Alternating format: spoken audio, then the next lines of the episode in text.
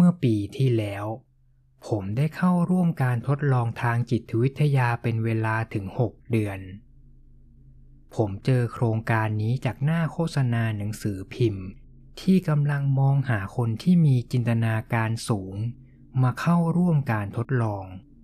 โดยแลกกับค่าตอบแทนก้อนโต และงานแบบนี้คงน่าจะเหมาะกับผมที่สุดถ้าเทียบกับงานอื่นๆที่ผมเคยแห้วมา ผมเลยโทรไปสอบถามรายละเอียด และตกลงนัดวันสัมภาษณ์ พวกเขาบอกว่า หน้าที่ของผมไม่มีอะไรมาก แค่อยู่ในห้องห้องหนึ่งตัวคนเดียว โดยจะติดตัวเซ็นเซอร์ที่หัวของผม เพื่อจะได้ตรวจสอบคลื่นสมอง และตลอดการทดลองผมต้องพยายามจินตนาการสร้างภาพเหมือนของตัวเองขึ้นมา โดยพวกเขาจะใช้โค้ดเนมเรียกแฝดเหมือนของผมว่า ถูป่า ฟังแล้วก็ไม่น่ายาก ผมได้ตอบตกลงทันทีที่เขาบอกค่าจ้างที่ผมจะได้รับจากการทดลอง พอถึงวันต่อมา เราก็เริ่มการทดลอง พวกเขาพาผมมาที่ห้องนอนธรรมดาห้องหนึ่งและติดเซ็นเซอร์ที่หัวของผม เชื่อมเข้ากับกล่องสีดำเล็กๆ ที่วางอยู่บนโต๊ะหัวเตียง ทีมงานทบทวนวิธีจินตนาการสร้างทูป้าให้ผมฟังอีกรอบ และบอกว่า ถ้าผมรู้สึกเบื่อหรือเพลีย ห้ามขยับตัวลุกไปไหนเด็ดขาด แต่ให้ผมจินตนาการสั่งแฝดของผม เดินไปเดินมาในห้องแทนหรือไม่ก็ลองหาวิธีพูดคุยกับแฝดตัวเอง เมนหลักของการทดลองนี้ มันคือการที่ผมต้องพยายามจินตนาการให้ถูกป่า อยู่กับผมในห้องให้ได้ตลอดเวลา ช่วงวันแรก ๆ ค่อนข้างลำบากสำหรับผมพอสมควร เพราะเกิดมา ผมก็ไม่เคยทำอะไรแบบนี้มาก่อน ช่วงที่ผมพยายามจินตนาการแฝดเหมือนตัวเอง แค่ไม่กี่นาที สมาธิของผมก็จะเริ่มวอกแวก คิดเรื่องอื่นแทน แต่พอถึงวันที่สี่ผมก็เริ่มทำให้แฝดในจินตนาการ ปรากฏตัวอยู่ในห้องได้นานถึงหกชั่วโมง ทีมงานวิจัยบอกว่า ผมทำได้ดีมาก ๆ สัปดาห์ที่สองพวกเขาย้ายผมมาที่ห้องใหม่ ซึ่งมีสปีกเกอร์ตัวใหญ่ติดอยู่บนกำแพง พวกเขาต้องการให้ผมจินตนาการพาทูป้าย้ายมาอยู่กับผมที่ห้องใหม่ ภายใต้สภาพแวดล้อมที่มีสิ่งรบกวน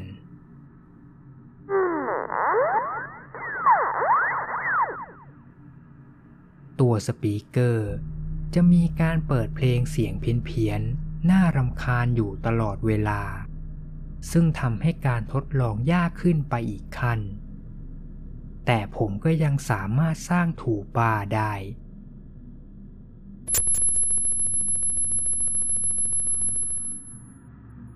สัปดาห์ต่อมา ทีมงานเปิดเพลงเสียงดังขึ้น และใช้เสียงที่รบกวนสมาธิหนักขึ้น ทั้งเสียงหวีแสบแก้วหู วนลูปซ้ำๆไม่รู้กี่สิบรอบ บางครั้งก็เป็นเสียงออดดังๆ คล้ายกับเสียงออดที่โรงเรียนสมัยก่อน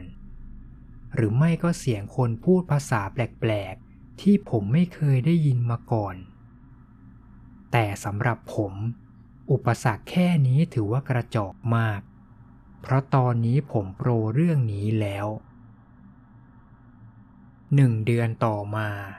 ผมก็รู้สึกเบื่อ ที่ต้องทำแต่การทดลองแบบเดิมซ้ำๆ ผมเลยเริ่มพูดคุยกับแฝดเหมือนของตัวเอง และเราก็คุยกันได้จริงๆ ทั้งยังเล่นเป่ายิงฉุบด้วยกัน หรือไม่ก็จินตนาการให้เขาเล่นตลกให้ดูบ้าง เต้นเคป๊อปบ้าง อะไรก็ตามที่ผมจินตนาการได้ แฝดเหมือนของผมสามารถทำตามได้หมด ผมเคยถามทีมวิจัยว่า ผมทำปัญญาอ่อนแบบนี้ มันจะส่งผลเสียกับการทดลองหรือเปล่า แต่ทุกคนกลับยิ่งชอบใจ และสนับสนุนให้ผมทำต่อ ผมกับฝาแฝดเลยหาอะไรเล่นด้วยกันเรื่อยเปื่อย และสื่อสารกันบ่อยครั้งขึ้น แต่หลังจากนั้นไม่นาน เรื่องแปลกๆก็เริ่มเกิดขึ้น ตอนนั้นผมกำลังเล่าเรื่องวันที่ไปเดทกับแฟนเก่าครั้งแรก แต่แฝดของผมกลับบอกว่า รายละเอียดที่ผมเล่ามาผิดไปบางจุด ผมบอกว่า วันเดทแรก ผมใส่เสื้อสีเหลือง แต่เขากลับบอกว่าผิด เพราะผมใส่สีเขียวตั้งหาก พอคิดทบทวนดีๆ มันก็จริงอย่างที่เขาว่า และเหตุการณ์นั้น มันก็ทำให้ผมตกใจมากๆ หลังจากหมดเวลาทำการทดลอง ผมเลยเข้าไปถามทีมวิจัยเกี่ยวกับเรื่องนี้ ทูป้าที่คุณสร้างขึ้นมา เขาก็มาจากจิตใต้สำนึกของคุณนั่นแหละครับ หนึ่งในนักวิจัยอธิบาย โดยปกติคนทั่วไป จะไม่สามารถเข้าถึงความทรงจำระดับจิตใต้สำนึกได้เอง คุณถึงจำเหตุการณ์ในอดีตบางส่วนได้ไม่ชัดเจน แต่ทูป้าสามารถเข้าถึงได้ เขาถึงตอบคำถามที่คุณคาดไม่ถึงได้ยังไงล่ะครับ จากที่ตอนแรกขนลุก แต่พอได้ฟังคำอธิบายเสร็จ ผมก็รู้สึกว่ามันเจ๋งแทน เพราะนี่เท่ากับผมสามารถคุยกับจิตใต้สำนึกตัวเองได้ หลังจากใช้เวลาฝึกอีกสักระยะ ผมก็ค้นพบว่า ผมสามารถถามคำถามกับทูป้าเกี่ยวกับความทรงจำในอดีตได้ทุกเรื่อง ถึงขนาดที่ว่า ผมสามารถถามถึงเนื้อหาในหนังสือที่ผมเคยอ่านเมื่อหลายปีก่อน หรือวิชาที่ผมเคยเรียนสมัยมัธยม และคิดว่าลืมไปหมดแล้ว นี่มันสุดยอดมาก หลังจากนั้น ผมก็เริ่มเรียกถูป้าให้ออกมาอยู่กับผมช่วงวันหยุด ถึงแรกๆ ผมจะไม่ค่อยเรียกออกมาบ่อย แต่ด้วยความที่ผมเห็นเขาทุกวันที่ทำการทดลอง ผมเลยรู้สึกแปลกๆ เวลาที่ไม่เห็นเขาอยู่ใกล้ตัว ดังนั้น ช่วงไหนที่ผมรู้สึกเบื่อ ผมก็จะจินตนาการเรียกถูป้าออกมา จนสุดท้าย มันก็กลายเป็นว่าผมอยู่กับเขาแทบจะตลอดเวลา มันอาจจะฟังดูปัญญาอ่อนที่ผมชอบคุยกับเพื่อนที่คนอื่นมองไม่เห็น แต่ผมก็ยังชอบจินตนาการนึกถึงเขา ไม่ว่าจะตอนที่ผมออกมาเที่ยวกับเพื่อนๆ หรือตอนที่กลับไปเยี่ยมแม่ แถมผมยังเคยเรียกให้เขาตามผมมาตอนที่ไปเดทกับสาว และเราไม่จำเป็นต้องพูดคุยแบบออกเสียงเลย เพราะเราสามารถสื่อสารกันในใจได้ โดยที่ไม่ทำให้คนรอบตัวสงสัย ผมรู้ว่าต้องมีพวกคุณบางคนอาจคิดว่ามันฟังดูน่ากลัว แต่ณเวลานั้น ผมรู้สึกสนุกมากกว่า ไม่ใช่แค่เขามีความสามารถในการเรียกความทรงจำที่ผมลืมไปแล้วกลับมาใหม่ได้ แต่เขายังช่วยให้คำแนะนำผมในหลาย ๆ เรื่อง เขาสามารถอ่านภาษากายของคนอื่นได้ ทั้งที่แต่ก่อน ผมไม่เคยทำแบบนี้ได้ ยกตัวอย่างเหตุการณ์หนึ่ง ตอนนั้นผมนัดเดทสาวคนหนึ่ง และเรียกให้ทูป้าออกมาช่วย เพราะตอนนั้นสถานการณ์เดทไม่ค่อยสู้ดีเท่าไหร่ แต่เขาสามารถวิเคราะห์การแสดงออกของฝ่ายหญิง ถึงขนาดบอกได้ว่า ตอนนี้เธอรู้สึกยังไงกับผมบ้าง และผมควรจะทำอะไรต่อทั้งที่ตัวผมเองยังคิดไม่ได้ด้วยซ้ำ หลังจากทำตามสิ่งที่แฝดในจินตนาการบอกทุกอย่าง ปรากฏว่าเดทครั้งนั้น มันก็เป็นไปได้ด้วยดี ชนิดที่ว่าเกินคาดผมไปมาก เวลาผ่านไปจนเข้าสู่เดือนที่สี่ของการทดลอง ซึ่งช่วงนั้น ผมกับทูป้า เราอยู่ด้วยกันจนแทบจะตัวติดกัน มีวันหนึ่ง ทีมวิจัยเข้ามาคุยกับผมหลังจากหมดเวลาทดลอง พวกเขาถามว่า ผมสามารถหยุดจินตนาการนึกถึงทูป้าได้ไหม ผมเลยบอกไปตามตรงว่าไม่ได้ และดูเหมือนคำตอบของผมจะทำให้ทุกคนดีใจมาก ผมเลยแอบถามฝาแฝดในใจว่าทำไมทุกคนถึงดีใจกันขนาดนั้น แต่เขาบอกแค่ว่าอย่าไปคิดมาก ผมเลยไม่คิดเอะใจอะไรต่อ ยิ่งผ่านไปนานวันเข้า ผมก็เริ่มปลีกตัวหนีจากโลกความจริงไปทีละนิด ผมเริ่มมีปัญหากับคนรอบตัว แต่ละคนสับสนและสงสัยว่าเกิดอะไรขึ้นกับผมกันแน่ ในขณะที่ผมเริ่มใช้เวลาอยู่ตัวคนเดียวนานขึ้น จนส่งผลให้ผมเข้าสังคมไม่ค่อยได้ แน่นอน ไม่มีใครรู้เรื่องการทดลองลับที่ผมทำอยู่ หรือต่อให้ผมบอกพวกเขาตรง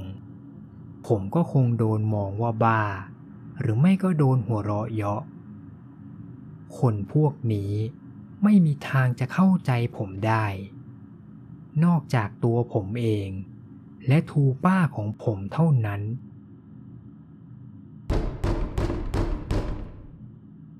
แต่แล้วในเย็นวันหนึ่ง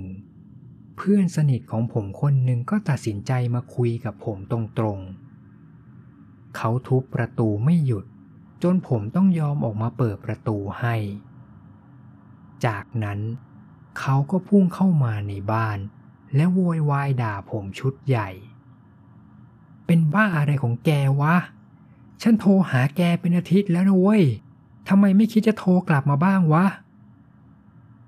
ผมกำลังจะพูดขอโทษ และคิดว่าจะเลี้ยงข้าวเย็นเพื่อเป็นการไถ่โทษ แต่จู่ๆทูป้าของผมก็กลายเป็นโกรธมากๆ ชกมันเลยถูป้าพูดกับผม และกว่าจะรู้สึกตัวอีกที ผมก็ได้ยินเสียงร่างของเพื่อนที่ล้มลงอย่างแรง จากหมัดของผม หลังจากนั้น พวกเราก็ชกต่อยกันอย่างรุนแรง ทั้งที่เราไม่เคยผิดใจกันถึงขั้นลงไม้ลงมือมาก่อน ผมอัดเขาจนร่วงไปกับพื้นอีกรอบ ก่อนจะเตะไปที่ท้องของเพื่อนสุดแรงอีกสองครั้ง แล้วหลังจากนั้น เพื่อนของผมก็กระเสือกกระสนหนีออกจากห้องอพาร์ตเมนต์ของผม ด้วยใบหน้าที่เต็มไปด้วยบาดแผล และคราบน้ำตา หลังจากนั้นตำรวจก็มาถึงในอีกไม่กี่นาทีต่อมา แต่ผมโกหกไปว่า เพื่อนเป็นฝ่ายเข้ามาหาเรื่องผมก่อน และด้วยที่เพื่อนผมไม่ได้อยู่คุยกับตำรวจด้วย พวกเขาเลยทำได้แค่ตักเตือนผม ส่วนถูป่าเจ้านั่นยังยืนมองอย่างสะใจตลอดเวลาที่เกิดเรื่อง ก่อนที่ช่วงดึก พวกเราจะมาฉลองให้กับชัยชนะ และเขาก็พูดชมที่ผมสามารถซัดเพื่อนจนวิ่งหนีได้ แต่พอถึงเช้าวันต่อมา เมื่อผมส่องกระจกในห้องน้ำ และเห็นเบ้าตาตัวเองที่ปูดบวม และรอยแผลปากแตก ผมก็เพิ่งฉุกคิดได้ ผมไม่ได้เป็นคนที่โกรธเพื่อน แฝดเหมือนของผมตั้งหาก แล้วผมก็เพิ่งรู้สึกเสียใจ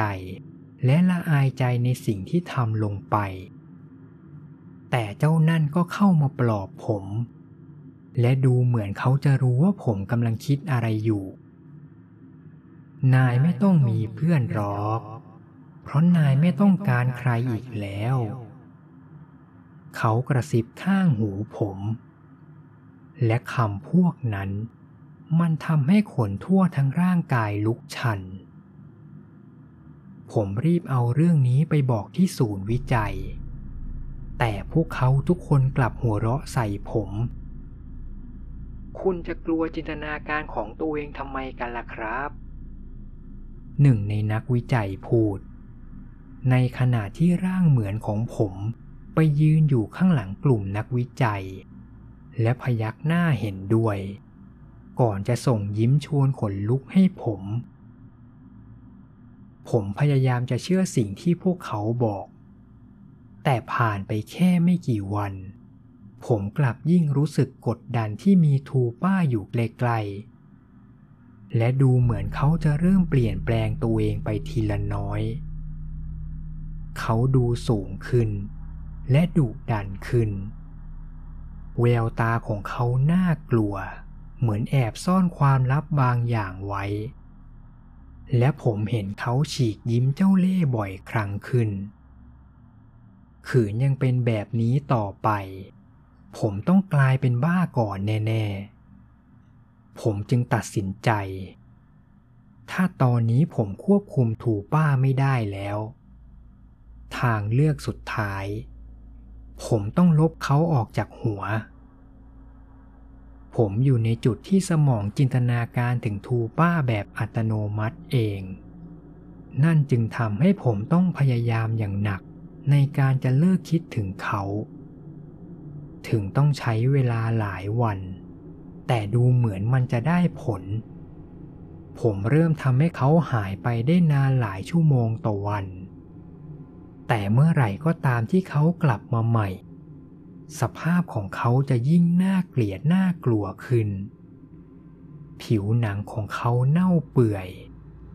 ฟันของเขาเปลี่ยนเป็นแหลมคม เขาทั้งดุด่า และขู่บังคับผมด้วยคำพูดที่ทำให้ผมกลัวไปถึงขั้วหัวใจ และแม้แต่เวลาที่อยู่ในห้องอพาร์ตเมนต์ตัวเอง หรือเวลาที่ผมกำลังพักผ่อน หรือแม้แต่ตอนที่ผมพยายามไม่นึกถึงเขา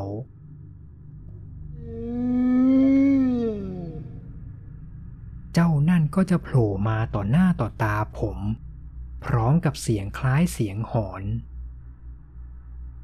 ผมยังต้องไปทำการทดลองที่ศูนย์วิจัย และใช้เวลาอยู่ที่นั่นถึงวันละหกชั่วโมง เพราะยังไงผมก็ยังต้องการเงิน และผมคิดว่า พวกทีมวิจัยน่าจะยังไม่รู้ว่าผมพยายามจะลบทูป้าออกจากสมอง แต่ผมก็คิดผิดมหัน วันหนึ่งของช่วงเดือนที่ห้าหลังจากที่หมดเวลางาน ชายร่างใหญ่สองคนเข้ามาจับล็อกตัวผม ก่อนที่ผู้ชายอีกคนในชุดแลบจะเข้ามาฉีดยาบางอย่างเข้าร่างกายผม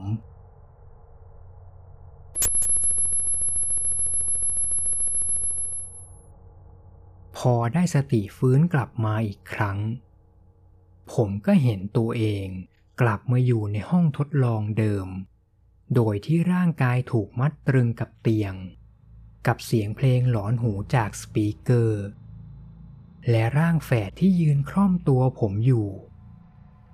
ตอนนี้สภาพของเขา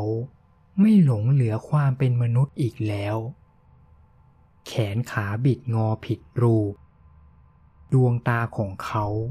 ลึกลงไปในเบ้าตา และผิวหนังที่ไม่ต่างกับซากศพ ตอนนี้เขาสูงกว่าผมมาก แต่กระดูกสันหลังโค้งงอ ส่วนเล็บมือก็ยาวเหมือนกรงเล็บ ถ้าให้สรุปง่ายๆ เจ้านั่นมันอัปลักษณ์มากๆ ผมพยายามตั้งสมาธิเพื่อลบภาพของเขาออกไป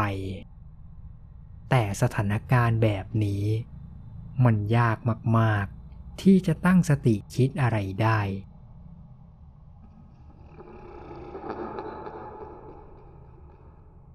เจ้า นั่นกำลังหัวเราะเยาะผม ในขณะที่ผมพยายามดิ้นรนเพื่อหาทางหลุดจากเตียง แต่มันก็ไร้ประโยชน์ โอ้พวกนั้นฉีดยาให้แกชุดใหญ่เลยนะ เป็นไง สมองแกรู้สึกยังไงล่ะ มึนๆใช่ไหมมันยื่นหน้าเข้ามาใกล้ขึ้น ระหว่างที่พูดไปด้วย ผมถึงกับสำลัก เพราะลมหายใจของมันเหม็นเหมือนเนื้อเน่า ไม่ว่าผมพยายามจะขัดขืนยังไง ปีศาจตัวนั้นก็ยังคงอยู่ต่อหน้าผมหนึ่งสัปดาห์ต่อมา ทุกอย่างยิ่งแย่ลง พวกทีมงานในชุดแลบหมุนเวียนเข้ามาในห้องและฉีดยาให้ผม หรือไม่ก็บังคับให้ผมกินยาเม็ดที่ผมไม่รู้เลยว่าคืออะไร ยาพวกนั้นทำให้ผมมีอาการมึนหัว และไม่สามารถตั้งสมาธิได้ และบางครั้ง มันก็ทำให้ผมต้องเจอกับภาพหลอนน่ากลัว ส่วนปีศาจแฝดของผม มันยังคงอยู่ไม่ห่าง และพูดเยาะเย้ยผมต่างๆ นานา ไม่รู้ว่าเพราะฤทธิ์ยา หรือเพราะความเครียด บางวัน ผมเห็นแม่ของผมเดินเข้ามาในห้อง และด่าทอผม ก่อนจะกรีดแขน และปล่อยให้เลือดไหลทะลักเปียกไปทั้งหน้าของผม แต่มันสมจริงมากๆ จนผมสัมผัสได้ถึงรสชาติของเลือดที่ไหลหยดลงปาก ส่วนพวกนักวิจัย ไม่มีใครคุยกับผมอีกเลย ทั้งที่ผมพยายามอ้อนวอน ทั้งร้องตะโกน หรือจะดิ้นขัดขืนยังไง พวกเขาก็ไม่เคยปรีปากพูดแม้แต่คำเดียว และเหมือนบางจังหวะ ผมเห็นบางคนกำลังคุยกับทูป้าของผม ผมไม่แน่ใจเลย บางทีอาจจะเป็นฤทธิ์ยาที่ทำให้ผมเห็นภาพลวงตาก็ได้ แต่ผมจำได้จริงๆ ว่าเห็นพวกเขากำลังคุยกับไอ้ปีศาจตัวนั้น ปีศาจที่มาจากจิตใต้สำนึกของผม จนผมเริ่มเชื่อว่า มันมีตัวตน มันมีร่างกายจริงๆ และอีกสิ่งที่ผมอยากให้มันเป็นแค่ภาพลวงตา เจ้านั่นมันสัมผัสตัวผมได้ ไม่เส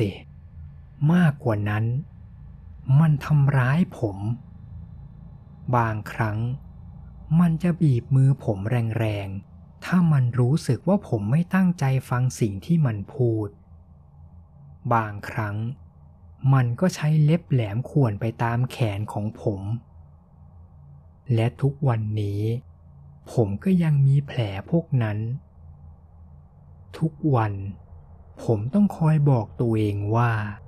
ผมแค่เผลอทำตัวเองมีแผล ทุกสิ่งที่ผมเห็น มันเป็นแค่ภาพลวงตา ผมพยายามปลอบตัวเอง ทุกวัน จนกระทั่งวันหนึ่ง ในขณะที่มันกำลังสาธยายว่า จะไปฆ่าทุกคนที่ผมรักเริ่มจากน้องสาวของผม แล้วมันก็หยุดนิ่งไปชั่วขณะ ก่อนจะมองผมด้วยแววตาเจ้าเล่ห์และเอื้อมมือข้างหนึ่งลูบหัวผม เหมือนอย่างที่แม่ของผมเคยทำให้ เมื่อตอนที่ผมนอนป่วยอยู่บนเตียง มันอยู่นิ่งๆอย่างนั้นครู่ใหญ่ ก่อนจะฉีกยิ้มกว้าง ไอเดียของแกเจ๋งดีว่ะ เจ้านั่นพูดทิ้งท้าย ก่อนจะเปิดประตูเดินออกไปจากห้องสามชั่วโมงหลังจากนั้น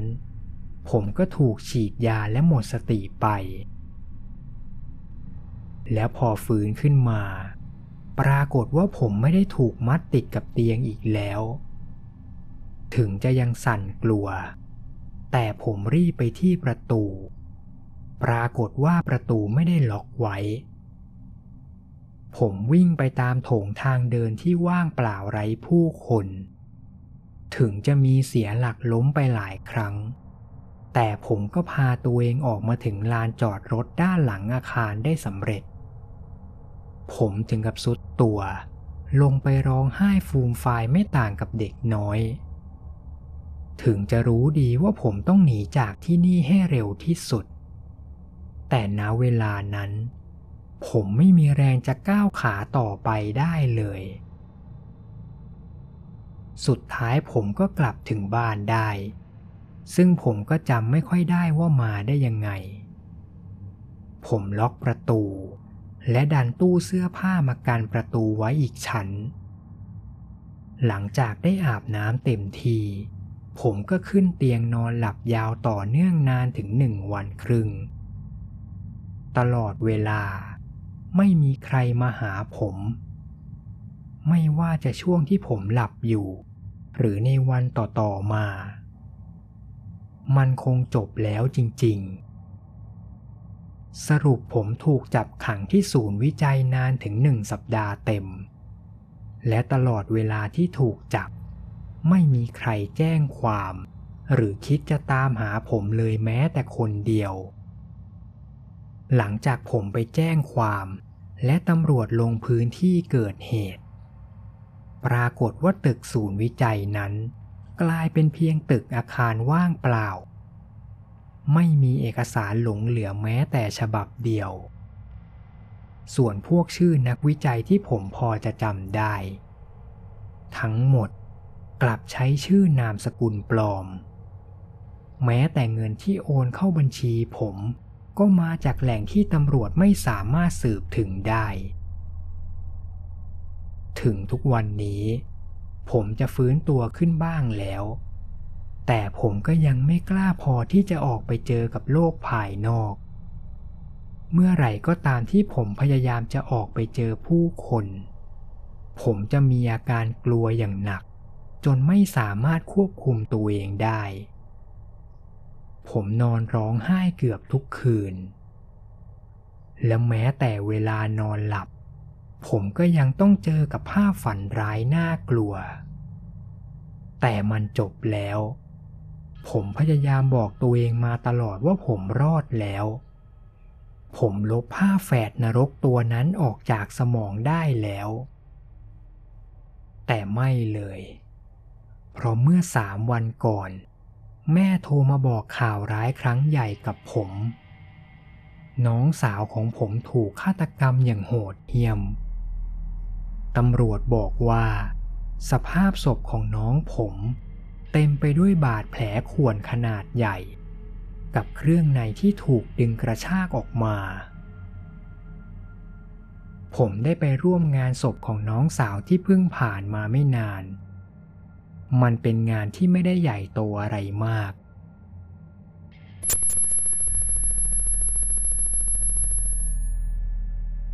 แต่เสียงที่ผมได้ยินผ่านลำโพงในงาน มันกลับเป็นเสียงเพลงแตกๆที่ฟังไม่เป็นภาษา กับเสียงออดดังๆ ที่มีแค่ผมคนเดียวที่ได้ยิน